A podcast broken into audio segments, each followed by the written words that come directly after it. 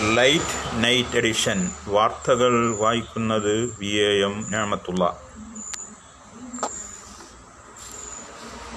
Indian channel വിയോണിന് ചൈനയിൽ വിലക്ക്.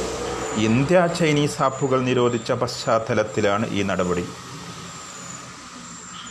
ചൈന ഉഭയകക്ഷി കരാർ മാനിക്കുമെന്ന് തന്നെയാണ് ഭാരതത്തിന്റെ പ്രതീക്ഷയെന്ന് India. S L group C T V കമ്പനിയുടേതാണ് Biyon global news. U പിയിൽ ഗുണ്ടാ സംഘം എട്ട് പോലീസുകാരെ വെടിവെച്ചു കൊന്നു ക്രിമിനൽ കേസ് പ്രതിയായ ദുബൈക്ക് വേണ്ടിയുള്ള തെരച്ചിലിനിടയിലാണ് കാൺപൂരിലാണ് സംഭവം. സംഭവത്തിൽ മുഖ്യമന്ത്രി യോഗി ആദിത്യനാഥ് അനുശോചിച്ചു. പോലീസുകാരുടെ സുരക്ഷ ഉറപ്പാക്കാൻ കടുത്ത നടപടികളുമായി യു പി പോലീസ്. അന്തർ സംസ്ഥാന തൊഴിലാളികളെയും പുറം സംസ്ഥാന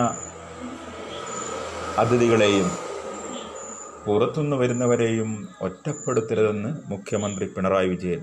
മനുഷ്യത്രഹിതമായ നിലപാട് സംസ്ഥാനത്തിന്റെ ചില കോണുകളിൽ നിന്നും ഉയർന്ന പശ്ചാത്തലത്തിലാണ് മുഖ്യമന്ത്രിയുടെ പ്രതികരണം.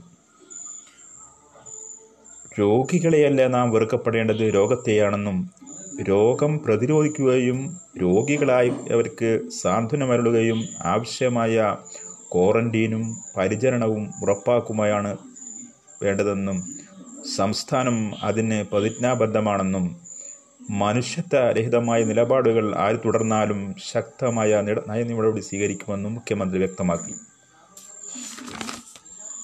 ജോസ് കെ മാണിയുടെ നയനിലപാടുകൾ എൽ ഡി എഫ് നിരീക്ഷിച്ചു വരുന്നതായി സി പി എം സംസ്ഥാന സെക്രട്ടറി കോടിയേരി ബാലകൃഷ്ണൻ. ത്രിതല പഞ്ചായത്ത് തെരഞ്ഞെടുപ്പ് ആസന്നമായ സാഹചര്യത്തിൽ എൽ ഡി എഫിന് അനുകൂലമായ തരംഗമാണ് കേരളത്തിലുള്ളതെന്നും അദ്ദേഹം വ്യക്തമാക്കി. ഡൽഹിയിലും പരിസരങ്ങളിലും ഭൂചലനം റിക്ടർ സ്കെയിലിൽ നാല് പോയിന്റ് ഏഴ് രേഖപ്പെടുത്തി.